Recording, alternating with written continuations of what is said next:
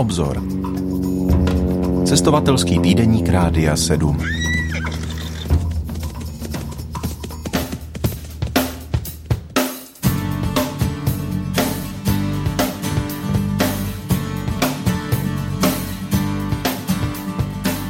Vítejte u poslechu relace za obzor.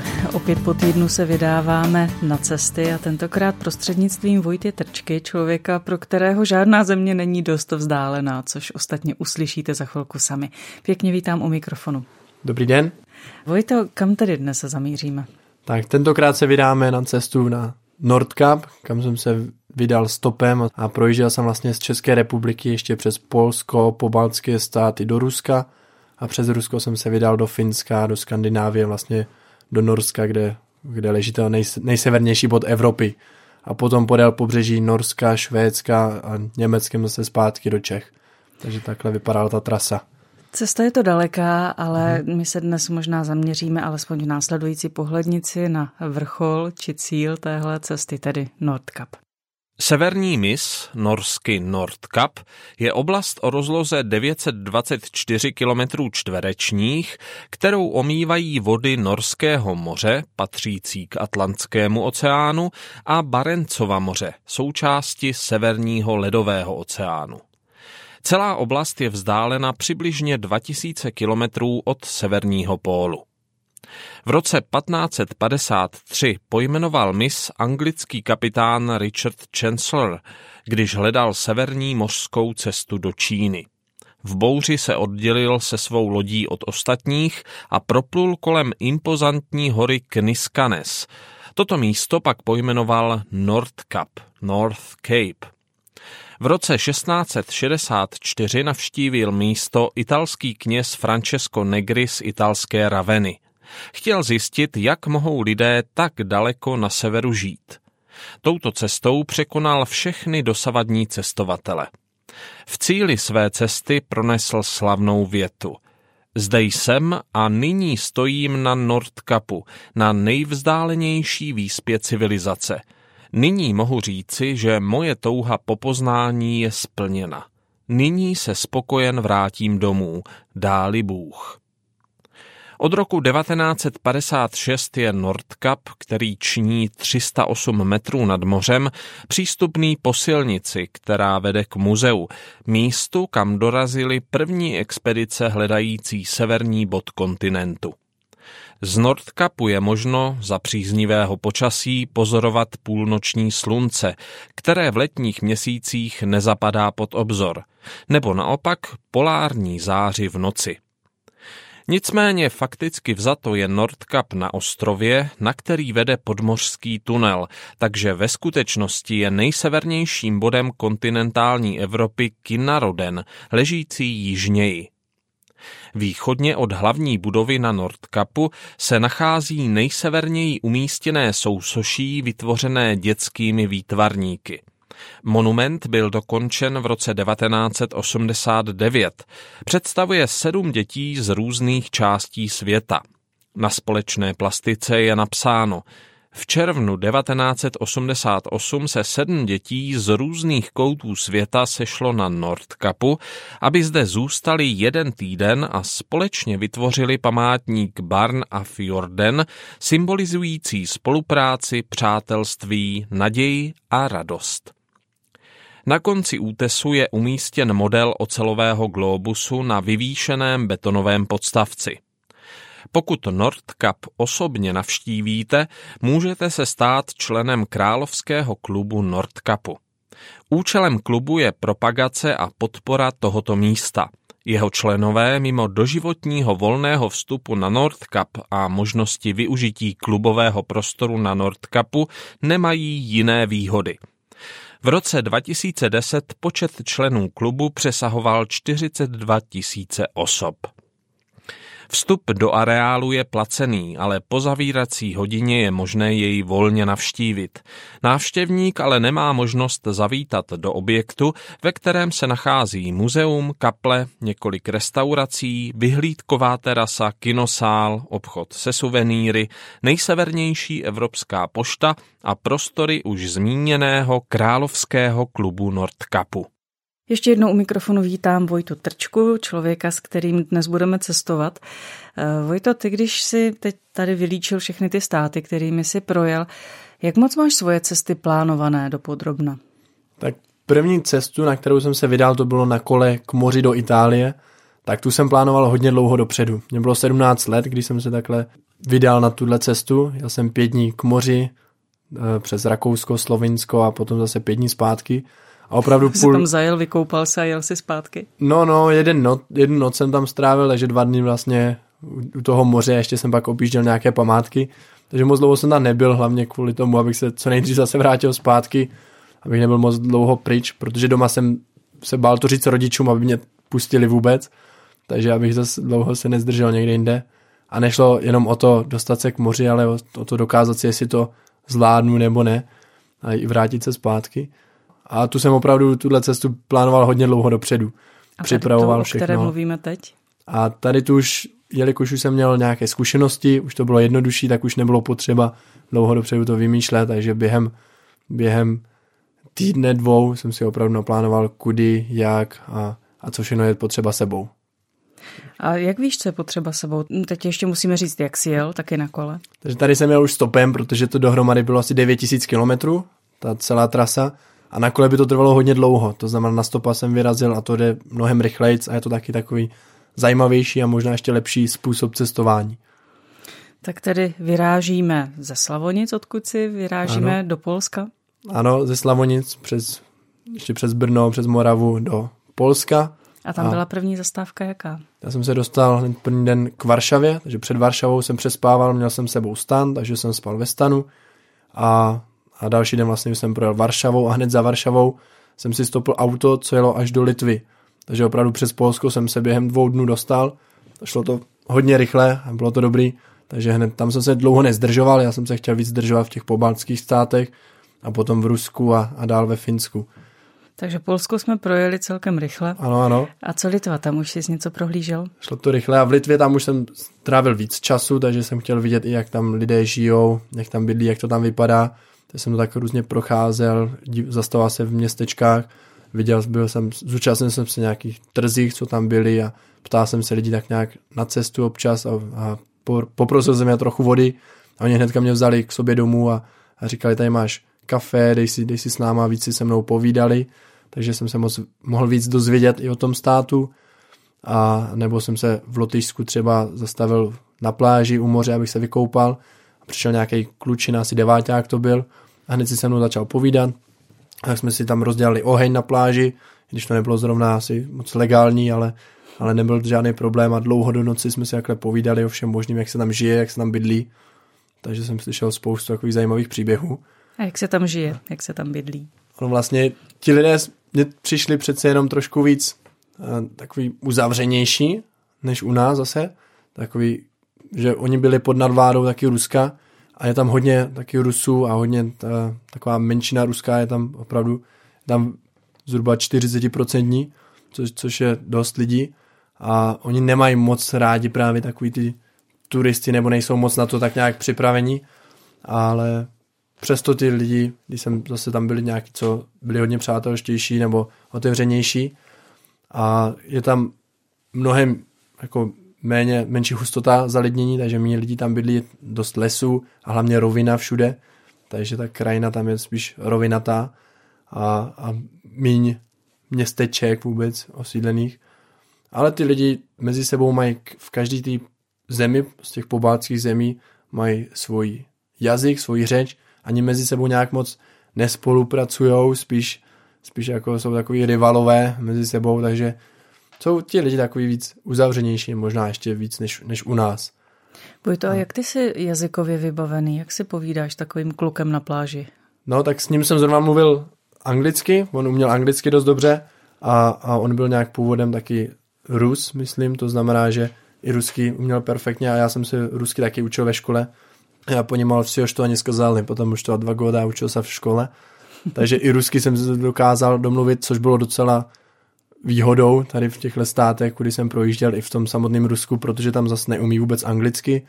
Jinak mám i základy z Němčiny a, a do každého státu, kam jedu, tak se snažím vždycky se naučit aspoň pár základních slovíček jako jak se řekne chleba, voda, záchod, jak se tam na nějakou cestu a, a uměl jsem říct taky, Bůh je dobrý v každém tom jazyku, takže takhle jsem se mohl bavit s těma lidma, no ale jakmile mi došel slovník, tak pak už nebylo o čem si moc povídat, nebo jsem se doučil něco, takže i turecky něco umím a jen takový základy. Mm-hmm. A jak odhaduješ, co sebou na takovou cestu potřebuješ? No tak spacák stan a dál? Spacák stan na, na přespání, kanimatku k tomu. No a dál jsem zjistil, že vlastně je spoustu věcí, které sice někdy jsou užitečný, ale ani jako když je nemám, tak je nepotřebujeme, takže čím méně věcí, tím líp. Takže mám dvě trika náhradní, eh, dvoje trenky, teď nějaký eh, jedny dlouhý kalhoty, jedny krátký boty jsem měl sandály a, a tenisky a, a to je tak nějak jako ponožky stačí jedny a kartáček na zuby si většinou taky neberu, to je větší, to je velká zátěž a žádný hygienický pomůcky taky ne, takže jenom nůž, baterku možná, opravdu čím méně věcí, tím líp, takže ze zkušenostmi jsem se jako docílil nebo zjistil to, že spousta takových zbytečností, které nepotřebujeme. No počkej, a když... hygiena není zbytečnost. To na ní rezignuješ, no, nebo ti to cestou dají? Možná není, možná jo.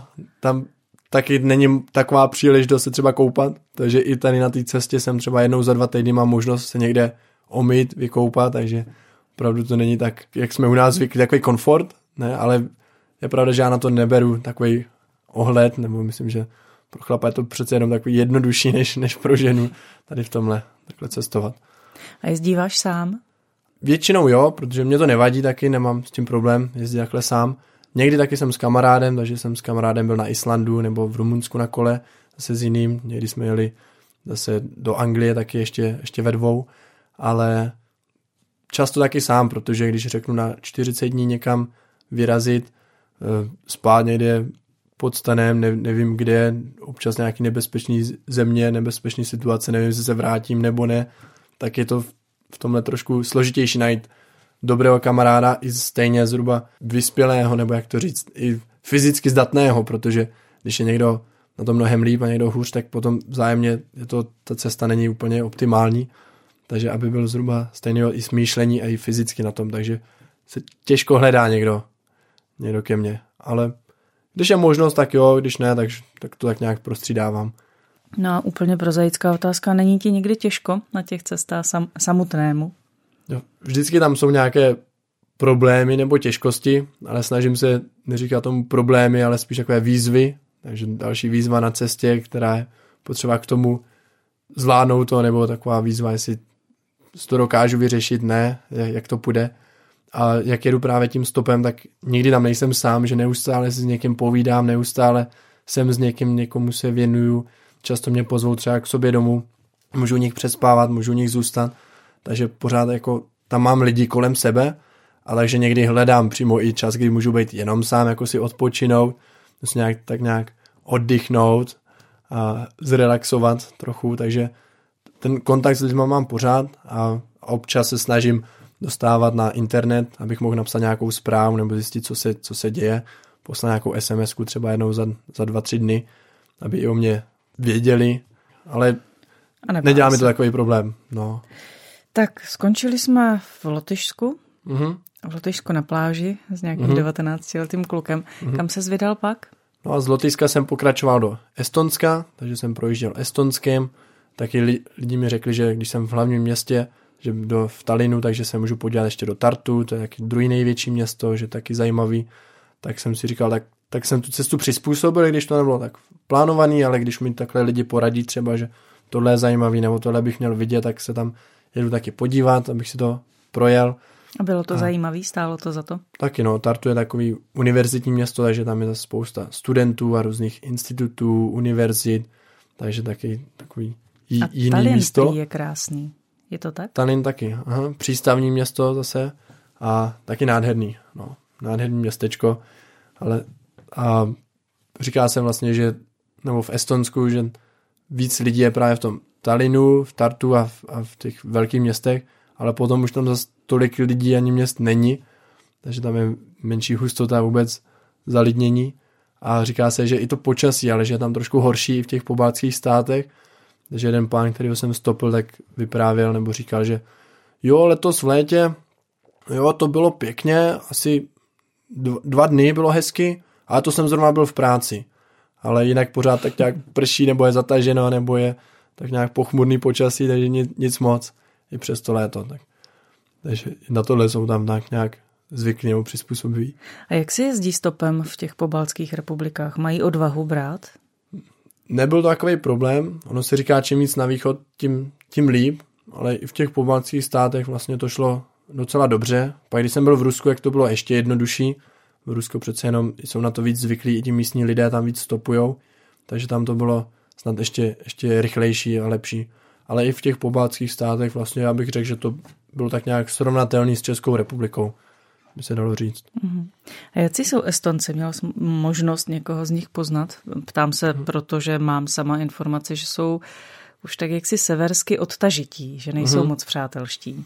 Je to tak, no, že ti Estonci víc, i ten jazyk se víc podobá finštině, nebo ukrofinský jazyk, takže úplně odlišný a, a jsou víc takový uzavřenější a jsou trošku odtažitější a nejsou vlastně hnedka tak nevím, na první pohled nevím, otevření a všechno by si sdíleli.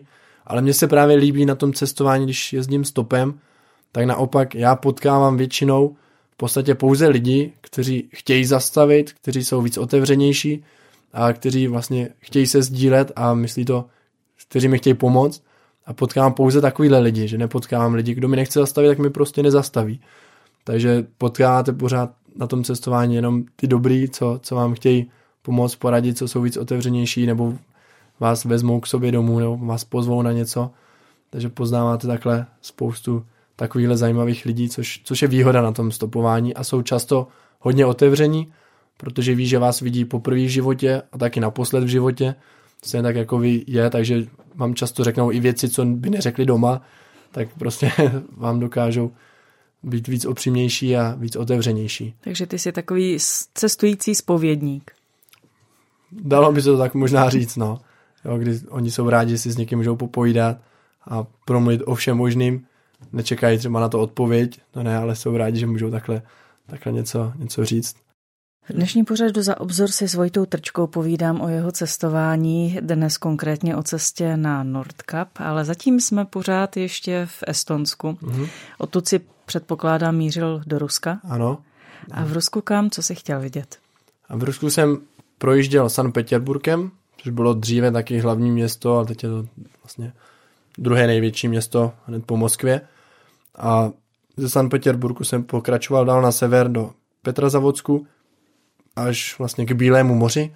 Od Bílého moře jsem potom to vzal na západ do Finska, takže jsem se taky chtěl podívat i na tu kulturu v San Petersburgu, protože to je hlavně kulturní město, spousta turistů taky a za kulturou se právě jezdí do toho San Petersburgu a taky druhé, při druhé světové válce to město bylo oblíhané Němci, takže tam vidíte, kam se Němci dostali, kam ne, kde byla ta hranice a hodně lidí tam zemřelo i na mor a vyhladovělo, takže tam to bylo takový složitější v tom, ale teď to je tam dost eh, právě pro turisty připravené. Anglicky se tam taky dá dobře domluvit.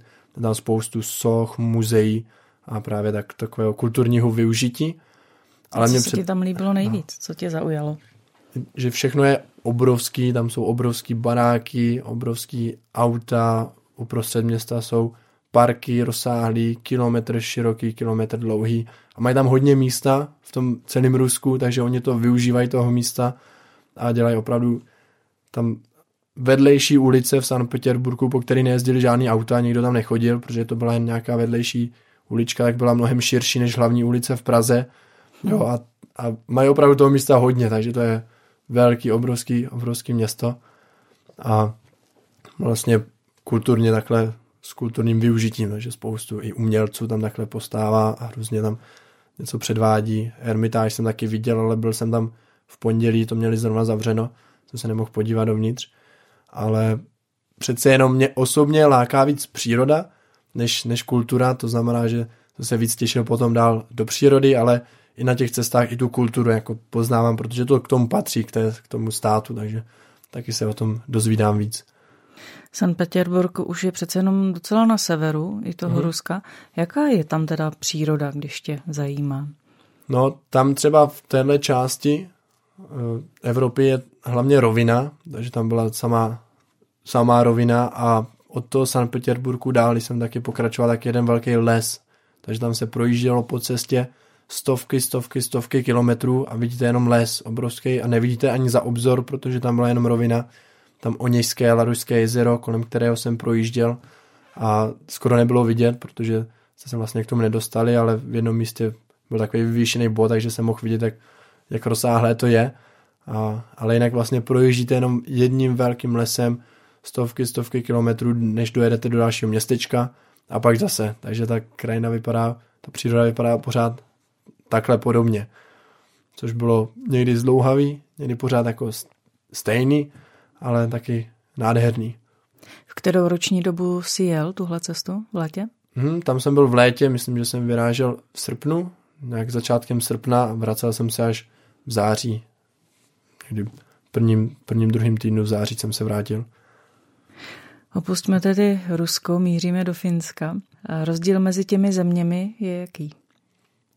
Tam je docela velký rozdíl přece jenom, protože i kulturně ti lidi jsou jiní, to znamená Rusko je takový divočejší ještě než u nás, Rusové takový drsnější jsou a ten jazyk přece jenom ruština je podobnější taky, taky češtině, takže jsem se tam víc mohl domluvit a ta kultura, možná ta ruská se podobá té naší víc, trošičku, než třeba finská, protože ti finové zase, to je úplně něco jiného, ty nejsou tak, tak otevření, ty jsou víc kultivovanější a víc celý ten systém jako všude je víc uklizeno, všechno je takový čistější, hezčí, jo, modernější, dalo by si říct.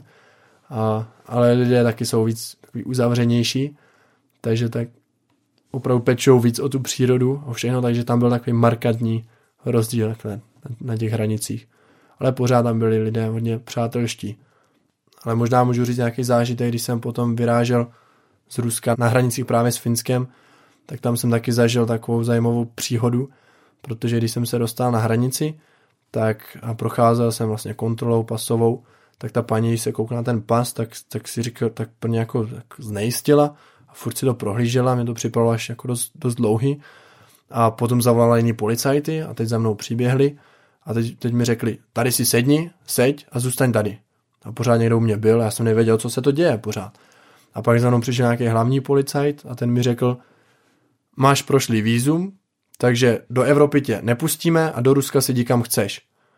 Tak jsem se teda vylekal a fakt jsem nevěděl, to byl moment, kdy jsem si opravdu řekl, tak co, co teď bude, nevěděl jsem, co přijde. A opravdu, když mi ukázoval potom ten pas a to výzum, tak já jsem ho o dva dny měl prošlé. Já jsem ho chtěl zařídit na tři měsíce, ale oni mi ho zařídili pouze na měsíc, ještě na ambasádě tady, tady u nás v České republice. Ale já jsem to nějak nekontroloval, já jsem si říkal, tam tři měsíce to je spoustu času, to už dávno budu zpátky doma. A ne, to datum jsem si přímo jako neskontroloval, takže jsem teď nevěděl, tak co se mnou bude, protože jsem opravdu to výzum měl prošlý. No a tak mě zavřeli do jedné místnosti s nějakým bodyguardem v neprůstřelní vestě a že mě začnou vyslýchat. A teď se ptali, kde jsi byl a co jsi dělal a, a kolik aut si stopil, kde přesně si spal a na všechno, na co se mohli ptát, tak se vyptávali. Já jsem zase využil to, že rusky neumím tak dobře, takže co jsem nechtěl rozumět, tak jsem dělal, že nerozumím co jsem chtěl rozumět, tak, tak jsem tam něco říkal. A, ale nějak se domluvili, všechno tam zapisovali, pak jsem tam všechno musel podepisovat nějaký papíry a pak ten policajt říkal, tak dobrý, tak tady počkej a za pět minut se vrátíme. Tak odešel, tak dvě hodiny jsem tam čekal, než, než teda se zase vrátil, ale mezi tím jsem tam byl s tím bodyguardem. A co bylo zajímavé, tak já vlastně i tuhle celou cestu jsem měl tak nějak misijně zaměřenou, takže já jsem tam byl i šířit evangelium, modlit se za lidi, a měl jsem i evangelia v ruštině, když jsem to mohl dávat lidem, co potřebují a pomoct lidem, kteří potřebovali pomoc. A tak právě i když jsem tam měl tu možnost se bavit s tím, s tím bodyguardem, tak jsem mu říkal, že, že jsem taky věřící člověk, že vím, že Bůh existuje a že se mě Bůh hodně dotkl, že mi ukázal, jak on miluje strašně lidi a že mu záleží na každém člověku, že tak, tak moc, jako že nám říká, jakoby, chybíte mi, chybíte mi, že on chce být s námi a jenom my mu chybíme, ty, co, ne, co prostě ho nezdají, ne, nejdou za ním, nechtějí za ním jít. No a tak jsme si víc o tom povídali, nechal jsem mu potom taky nějakou brožuru, on byl hodně přátelský, ten zrovna poznal, že asi nejsem nějaký vrah nájemný, ale že prostě tam jsem spíš omylem. No a tak si vzal to evangelium, strčil si to do neprůstřelné vesty, aby to nikdo neviděl. A, a, a pak jsme se ještě pobavili a to byl taky takový, taková zajímavá příležitost, zajímavá zkušenost. A pak teda přišel ten policajt zpátky a říkal, tak teďko tě vezme nějaký jiný policajt v civilu, vezme tě do nejbližšího města a 40 kilometrů vlastně dál do vnitrozemí a tam ti řekne, co a jak dál bude. Ale možná, když zaplatíš nějakou pokutu nebo když něco zaplatíš, tak si můžeš to výzum prodloužit. Jo, tak jsem říkal, no tak co jiného mi zbyde, no tak, tak, jsem, tak jsem s ním jel a říkali mi, že možná za tři dny, že mě propustí. No a, a vzal mě někam na policejní stanici, tam mi brali ještě otisky prstů, každý prst načernili válečkem, každý prst zvlášť na jedný, na druhý ruce, pak dokonce celý prsty a pak ještě i celý dlaně, všechno načernili, všude jsem to otiskovával, se to tam skoro nevešlo a O tobě mají v Rusku podrobné záznamy. Mají, no, všechno podrobně si zapisovali, znovu se ptali na všechno, chtěli všechno vědět, tak jsem to všechno vylíčil. A pak teda mě vzal do, do jedné banky, že když zaplatím asi pětistovku v korunách, že si ním prodloužím výzum o chvilku a že by mě pak mohli propustit. A mě se chtělo třeba čůrat, se mi chtělo hrozně, tak jsem, jestli si můžu odskočit, jsem se ptal. A ten policajt říkal, no tak, tak jo, ale šel tam se mnou, šel tam první, teď vešel první na záchod, zkontroloval, jestli není velký okno, jestli nemůžu utíct, jestli nemůžu něco rozbít, jestli je všechno v pohodě. Pak počkal, než, než jsem vykonal potřebu a pak teprve jsem jako mohl pokračovat k přepážce a zaplatit, co bylo potřeba. To je opravdu jak se zločincem. Opravdu, no. to jsem si připadal. Ale v ten moment já jsem věděl, protože dva týdny předtím, než jsem se vůbec tam dostal, tak na té cestě mě tak nějak Bůh učil, že jemu můžu důvěřovat.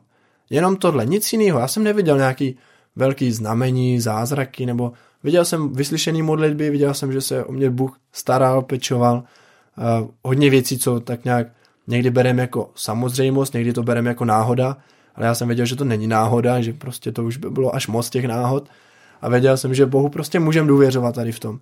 Tak jsem si říkal, že v ten moment se prostě nemůže nic změnit. Takže jakmile jsem si tohle uvědomil, tak jsem věděl, že to nějak dopadne, že to dopadne dobře a dokonce než jsem vyrážel na tu cestu, tak jeden bratr vlastně se za mě modlil a dostal proroctví od Boha, že se v pořádku vrátím, že se mi nic nestane. A na to jsem si vzpomněl v ten moment, když mi řekli, že mě nepustí do Evropy, tak jsem si vzpomněl a říkal jsem, no když to říká Bůh, tak to prostě musí být pravda. Takže v ten moment jsem se úplně přestal bát a neměl jsem žádný strach, takže já jsem opravdu jenom se nechal vést, co mi řeknou, co mám dělat. No a pak teda říkali, že ještě když zaplatím asi tři tisíce pokutů za narušení Ruské federace a tak dále, takže mě potom propustí a že dál můžu pokračovat do České republiky, ale že to můžu zaplatit až, až České republiky, takže to, to byly všechny peníze, co jsem sebou měl, asi že jsem to tam opravdu nechtěl nechávat, a, ale do teďka jsem to bohužel nezaplatil, protože jsem, když jsem se vrátil, když předběhnu trochu, vrátil jsem se domů, tak mi řekli, že to na tenhle účet nejde poslat z České republiky, takže jsem to zjišťoval i v Karlových Varech, ale nikde mi nepo, neporadili, nepomohli. Takže doteďka jsem, pokud tu nezaplatil, tak uvidíme, jestli se do Ruska ještě někdy dostanu. No, nicméně to byl takový dobrý zážitek, ale večer ještě ten den mi teda řekli, že teď už by mě mohli propustit, že shledali, že asi to bude všechno v pohodě. No a pustili mě na druhou stranu s tím, že tam byl teda přejezd pouze pro auta a já to, co mě tam dovez, kterého jsem si stopil toho pána, tak toho pustili už předtím po dvou hodinách, co taky vyslýchali a prohledali mu všechno komplet celý auto. Ale já jsem pak neměl, jak se dostat teda do Finska, takže prvního člověka, který procházel přes hranici, jako zastavili a řekli mu, ty ho vezmeš do Finska. No a tak jsem, tak jsem s ním jel a dostal jsem se teda přes hranici už na finskou stranu. Takže sami Rusové ti zajistili přejezd do Finska. Potom jo, no. Posloucháte relaci za obzor, ve které dnes eh, cestujeme po severní Evropě spolu s Vojtou Trčkou, který, jak jsme se teď dozvěděli, má nevšední zážitky a to nejenom z Ruska. A mhm. skončili jsme tedy u toho, že tě sami Rusové nechali převést přes hranice do Finska. Když už jsme u těch eh, zvláštních historek, eh, stalo se ti někdy, že jsi opravdu byl v situaci, kdy jsi nevěděl kudy kam? Stalo se mi to už jednou, když jsem byl třeba v Gruzii stopem přes Turecko, Kurdistán ještě a po válce vlastně dva roky, ale tady přímo na téhle cestě ani tolik ne, protože to bylo celkem civilizovanými státy a bylo to dost bezpečné. Takže pouze v tom Rusku, když mi poprvé řekli, že mě nepustí už do Evropy, tak mě napadly myšlenky, tak co teď, budu muset do Moskvy a řešit nějak vízum a přes ambasádu a nějakým způsobem řešit, jak teda mě propustí nebo co se bude dít. A to trvalo chvíli, protože pak jsem si hned uvědomil, že, že Bůh chce, abych se vrátil a že Bohu můžu důvěřovat a že on mi slíbil, že se vrátím v pořádku. Takže jsem najednou hned přestal mít ten strach a už to, už to bylo v pořádku. A další takový, jako nebyly žádné situace, kdyby byly tak nebezpečné, že bych nevěděl, jestli z toho vyváznu nebo ne. Vždycky přijdou problémy na cestě nebo nějaké těžkosti, ale to jsou při každém cestování, to k tomu prostě patří, ale jsou tam i dobrý momenty, díky kterým stojí za to vlastně takhle cestovat a, a řešit ty těžké situace nebo nepříjemné, nepohodlné, ale vždycky se to dá nějakým způsobem vyřešit nebo nějakým způsobem. To, když si hmm. mířil být uprostřed léta tedy, ale na nejsevernější cíp Evropy, jak se spí takhle různě? Už si říkal, hmm. že si sebou vezl tady stan, spacák, karimatku. Není v noci zima, není to nebezpečné takhle přespávat někde? Hmm. Taky mi říkali, že vlastně v těchto státech, že jsou taky medvědi a vlci, že to může být nebezpečný, že tě, že tě můžou ublížit. Já jsem říkal, ne, já se nebojím, oni se bojí víc mě, než, než my jich. A, a bývá to tak, že oni tím tak bez důvodu nezautočí nebo nejsou tak mm, takhle zaměření. Ale spal jsem vlastně hlavně ve stanu. Občas se mi stalo, že mě vzali taky k sobě nějací lidé, takže jsem mohl u nich taky přespávat. Ale jinak ve stanu s tím, že jednou byla docela zima, to bylo ještě u San Petersburgu a to byla fakt po ránu bylo pod nulou dokonce, takže už zamrzlej stán a fakt jako jsem se klepal, i když jsem měl všechno oblečení na sobě a ještě ve spacáku, tak jsem pak musel jenom rychle vylíst, rychle zbalit stán, všechno a hnedka pochodovat, šlapat, abych se přitom trochu zahřál a hned stopnul nějaký auto, v kterém už bylo teplejc, takže tam už jsem se ohřál. No a říkal jsem si, no jestli to bude čím dál horší, protože jdu pořád na sever, jestli bude čím dál větší zima, tak to nevím, jak to vydržím teda. Tak jsem si dokonce koupil náhradní ponožky ještě, plánoval jsem si koupit náhradní svetr a tak, ale ono to naštěstí nebylo horší, ono to skoro bylo, jako to byla taková nejhorší zima u toho San Petersburgu jeden, jeden večer a pak to bylo skoro lepší, že nebyla už nikdy tak, tak hrozná zima. I když úplně na samotném severu po tomu Nordkapu jsem se dlouho nezdržoval a mířil jsem zase co nejrychleji zase na jich, nebylo teplejc, ale dalo se to pořád vydržet, dalo to, bylo to docela mm-hmm. v pohodě. A co máš tedy za zkušenosti z Finska? Čím tě ta země zaujala, nebo co se ti líbilo, co jsi viděl hezkého? Tak ve Finsku takového netradičního, na co třeba tady nevidíme v České republice, tak bylo to, že jsem projížděl dál na sever, třeba Laponskem taky, nebo tou, tou oblasti, které se říká Laponsko, tak taky tam se pohybují zase sobové, takže tam jsou soby, losy po cestě běžně, takže tam na ně normálně narazíte a ty se žijou vlastně jenom takhle na tom Jaký na tom je mezi severu. nimi rozdíl? Tak sob ten je menší, má takové parohy rozvětvené, los ten to je větší zvíře, ten má velký lopaty a los ten žije víc volně v přírodě, když to sob ten tam někomu patří to je jako domácí zvíře víc, takže sice se tam pohybují volně, ale jsou nějak označení a vždycky tam někomu patří. A takže víc něco jak u nás, já nevím, krávy, kdybych to tak mohl přirovnat.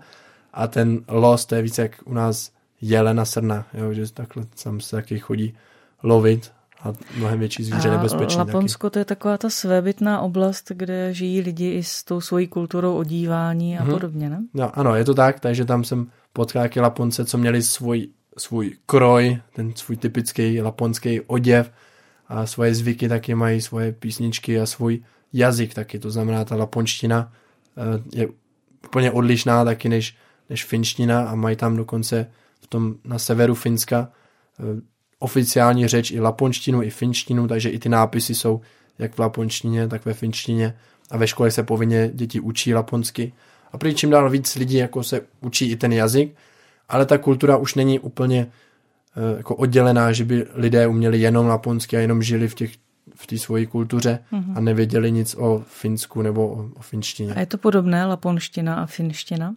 Moc ne, jakože nerozumí si mezi sebou, nedomluví se, kdo neumí laponsky, tak ne. Jsou tam slovíčka, které jsou podobné, které prostě v laponštině neexistovaly, a potom byli převzatý třeba, takže jsou určitý slovíčka, které jsou, ale jinak mezi sebou by se nedomluvili, jo, kdyby, kdyby uměli jenom jed, jeden jazyk. Mm-hmm. Takže je to odlišný a ta laponština je, je dál ještě rozvětvená, to je nějakých sedm různých ještě nářečí a, a jazykových skupin, takže i ta laponština to je jenom jedna taková oficiální, ale pak je tam hodně podoficiálních řečí a je to smíchané ještě se švédštinou, norštinou, protože a i do Ruska vlastně to trochu zasahuje to Laponsko. Takže takový složitější tady v tom. Měl jsi možnost tam se zastavit s těmi Laponci a chvilku s nimi být?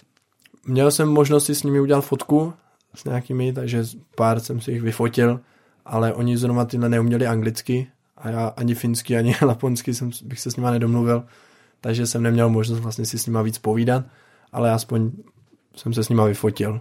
No. Tak míříme stále na sever, kam mm-hmm. teď?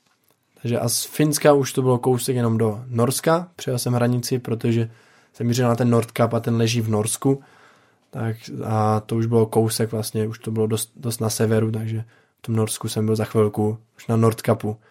A Norsko to je asi nádherná země, to je úžasná země, opravdu překrásná, ta příroda, hory, fjordy, to je vynikající. Ta... Píšeš Ale... si třeba deník ano. po cestě? Nebo jak si to všechno pamatuješ?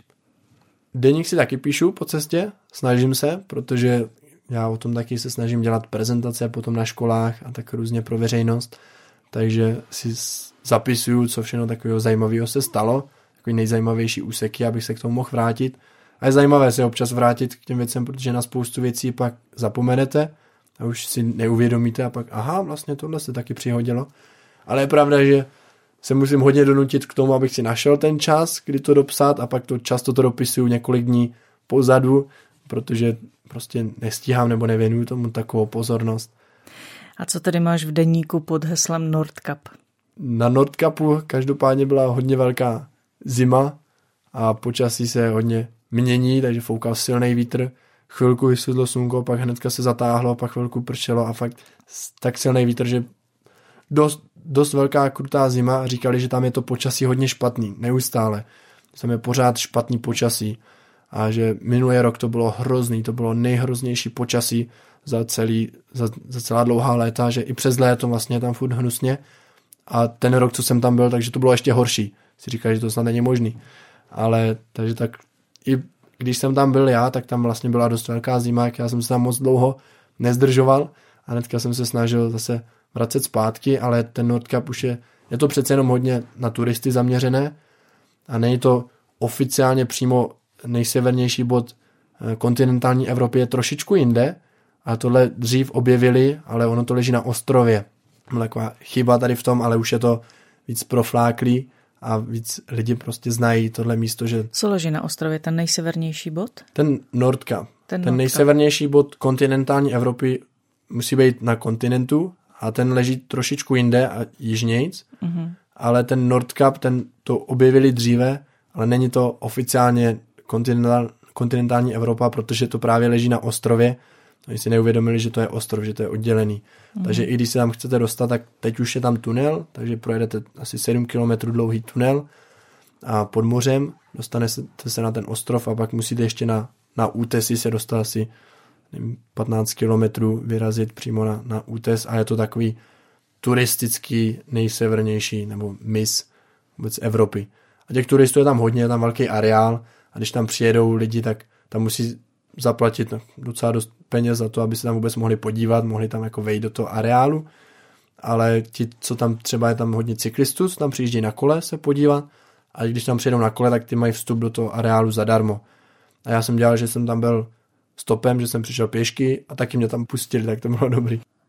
Dočetla jsem se, že z Nordkapu je to na severní poliště 2000 kilometrů. Nicméně, že tam je vidět takzvané půlnoční slunce mm-hmm. a naopak jsou za noci, kdy je vidět polární záře. Vzhledem k počasí předpokládám, že se ti nepoštěstilo nic takového vidět. No, počasí nebylo úplně nejlepší, ale i kdyby bylo počasí dobrý, tak já bych neměl možnost to vidět, protože já jsem tam byl dost pozdě. Já jsem vlastně vyrážel na tu cestu začátkem srpna a na tom Nordkapu jsem byl tedy koncem srpna a to už bohužel tady není vidět půlnoční slunce, že by vůbec slunce nezapadlo, to je vidět vlastně konec června, ještě červenec, mm-hmm. ale koncem srpna už ne, protože to už bylo dost pozdě. Takže půlnoční slunce jsem neměl možnost vidět, ale pořád i v noci tam bylo dost jasná obloha a dost vidět. Slunce zapadalo hodně pozdě a brzo, hodně brzo vlastně zase vycházelo, takže i přes noc se dalo bez problémů cestovat, bez problémů vidět spoustu, jakože bylo světlo, že bylo jasno.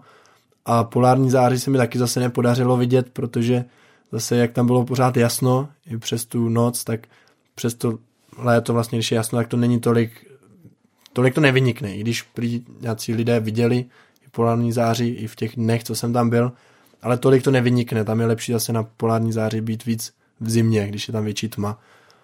A jaký je to dojem stát na tom nejsevernějším bodu Evropy a dívat se na to moře a k severnímu pólu?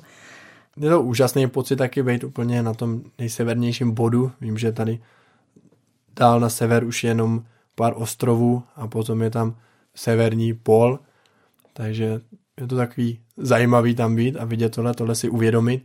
Nicméně, jak tam byla dost zima, velký vítr, tak jsem se tam moc dlouho nezdržoval a snažil jsem se mířit zase zpátky, co nejrychleji zase dál na jich.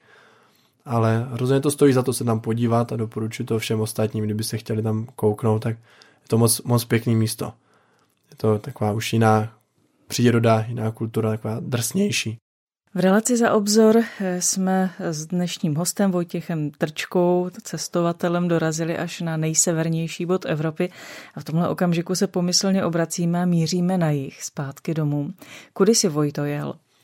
Zpátky na jich jsem nepokračoval stejnou cestou, ale právě jsem to, využil jsem toho, já jsem jinudy, já jsem podél pobřeží Norska a Švédska a pak jsem přijel trajektem do Německa a z Německa jsem se dostal do České republiky, takže jsem dělal takovýhle okruh a to bylo taky nádherný, protože to Norsko, to je, tam je nádherná příroda, krásná země, je to fjordy, tam jsou hory a ne tolik lidí i na tom severu, soby tam žijou, losy, takže to stálo za to vlastně projíždět i touhle, touhle krajinou.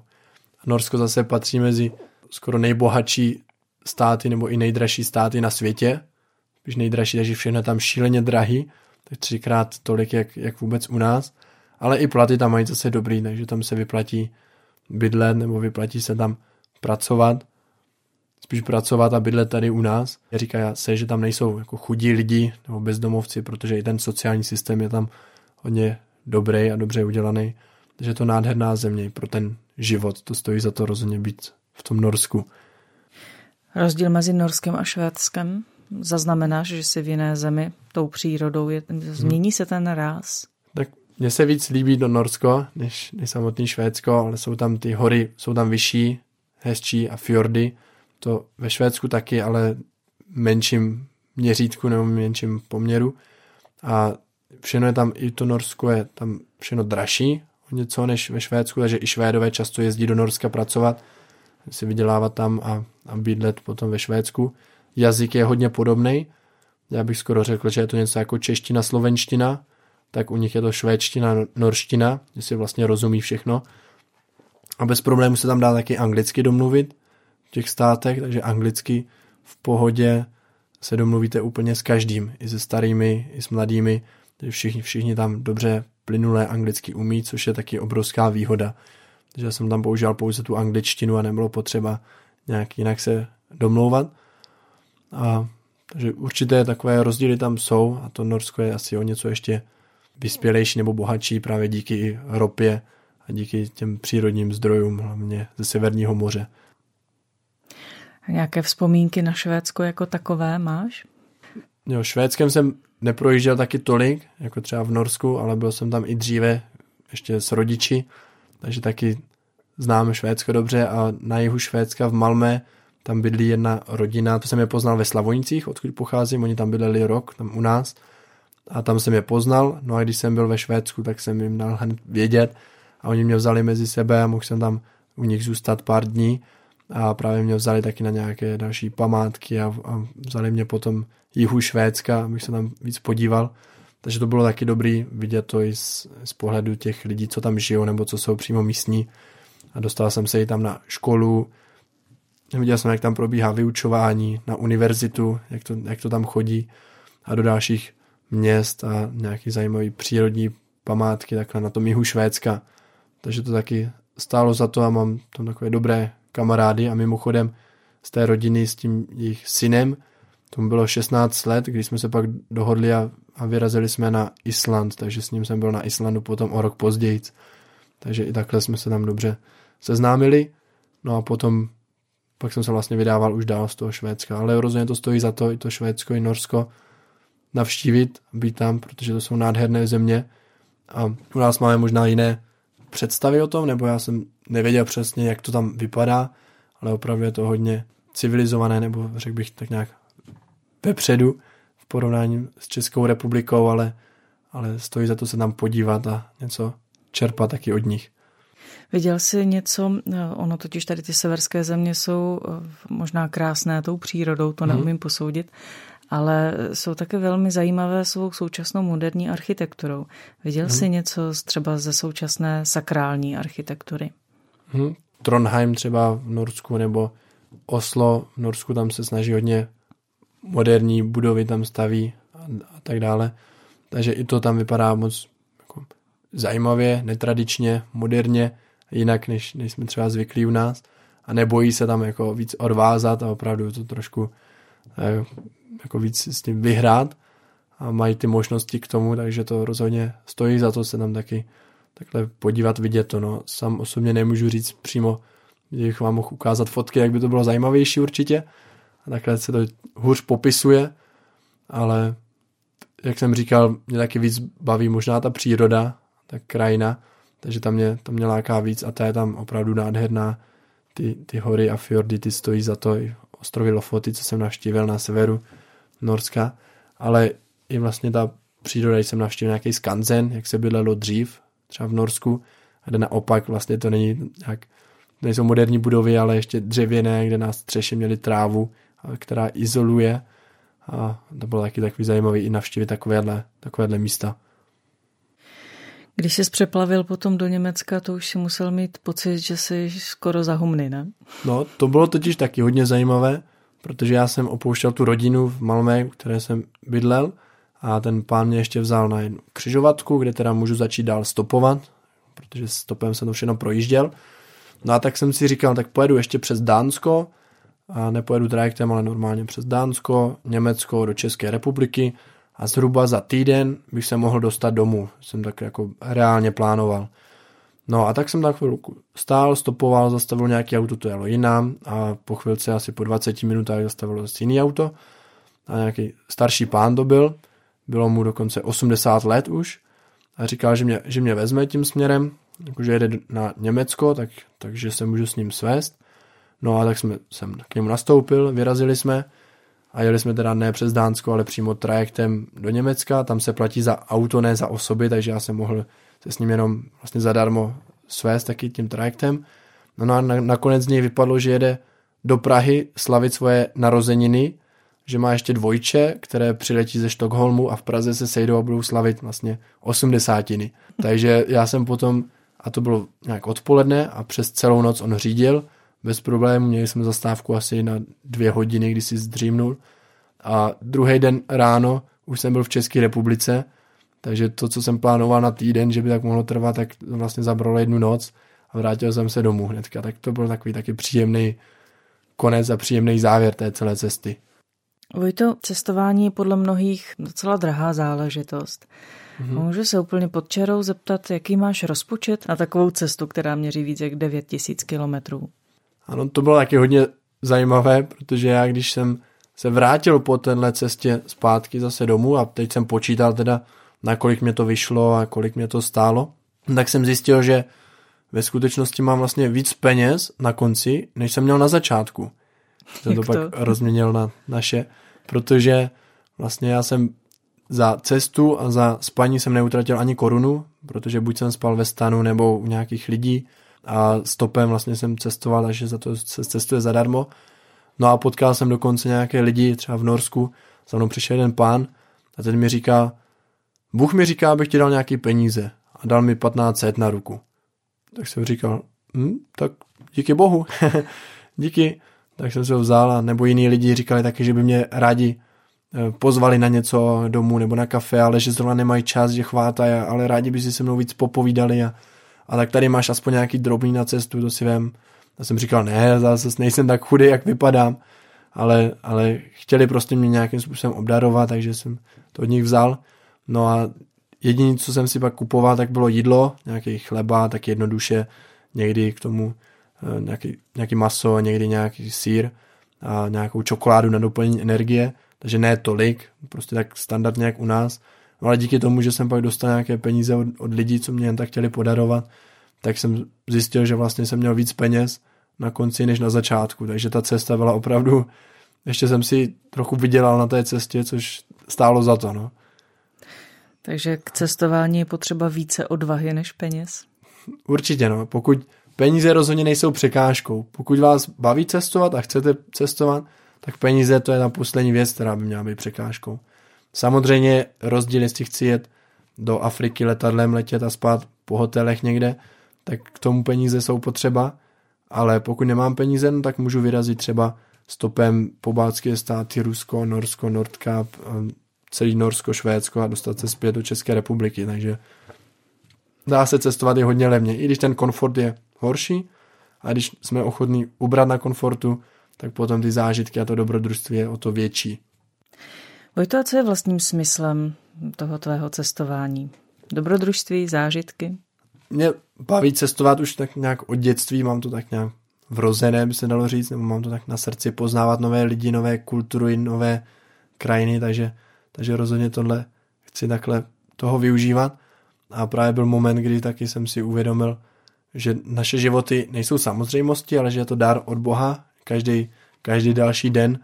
Takže tak se toho snažím využívat a snažím se žít, nedělat věci jenom tak, protože by se to tak mělo, nebo protože to jiní lidi tak vidí nebo chtějí, nebo jenom proto, abych, já nevím, něco dělal, ale spíš se dělat věci, které vím, že bych chtěl takhle dělat. Ne protože musím, ale že bych opravdu se chtěl věnovat tomu a nebo nedělat ty, který bych nechtěl dělat a brát každý den jako je dar od Boha. A i ty další cesty teďko zaměřuju právě na to dál šířit evangelium i do těch státech, kam jedu, což je nádherný, protože můžu spojit zároveň takový koníček, to cestování to, co, co mě baví, co mám na srdci, se službou Bohu, protože vím, že je spoustu lidí, co potřebují takhle pomoct. A vidím, jak Bůh si mě taky v tom používá, jak když jsem se taky modlil za nějaké lidi, tak Bůh změnil jejich životy nebo je uzdravil, že i zázrakem potvrzuje to, to slovo a to evangelium, to, co je v Bibli, tak jsem prostě poznal, že se to děje i teď, že to není jenom to, co se dělo dříve, ale že i teď můžeme zažívat úplně stejné věci, co se píšou tam. Ať už je to proroctví, uzdravování, jakékoliv zázraky, všechno. A když tohle si uvědomíme a vidíme to pak na vlastní oči, tak to prostě změní náš život. Takže ty další cesty se teď snažím využít hlavně evangelizačně, šířit vlastně zprávu o Bohu, o Kristu, protože vím, že oni jsou živí a že jednají i teď a že můžou pomoct, že můžou pomoct spoustě lidem. Takže za to jsem vděčný a zároveň můžu cestovat a vím, že mám to obdarování tady k tomu a baví mě to. Tak a plánuješ už nějaké další cesty? Určitě se někam vydám. Já jsem se teď vrátil z Afriky, z Rwandy, takže nevím přesně, co bude další, jaká bude další cesta. Teď plánuji připravit o tom taky prezentace, dát fotky dohromady, videa a dělám taky prezentace na školách nebo domovy důchodců nebo pro veřejnost v knihovnách, tak, tak různě. Takže teď zatím připravu tady o tom, ale už postupně tak nějak vymýšlím, co by mohla být další cesta. Většinou se snažím podívat ještě tam, kde jsem třeba nebyl, ne vracet se na ty stejná místa, ale kouknout se prostě někam dál, někam jinam. Ale musím říct, že popravdě ještě nevím, co bude, co bude další, kam mě Bůh povede, kde mě Bůh bude chtít, takže uvidíme, necháme se překvapit. No a my tě už teďka zveme zase hmm. zpátky za mikrofon sem, až se vrátíš z nějaké další cesty, tak nám určitě hmm. přijď popovídat. Rád přijdu, určitě. To byl Vojta Trčka, host dnešního pořadu za obzor. Od mikrofonu se loučí také Kateřina Hodecová, no a samozřejmě pozváním k poslechu zase za týden. Naslyšenou. Naslyšenou.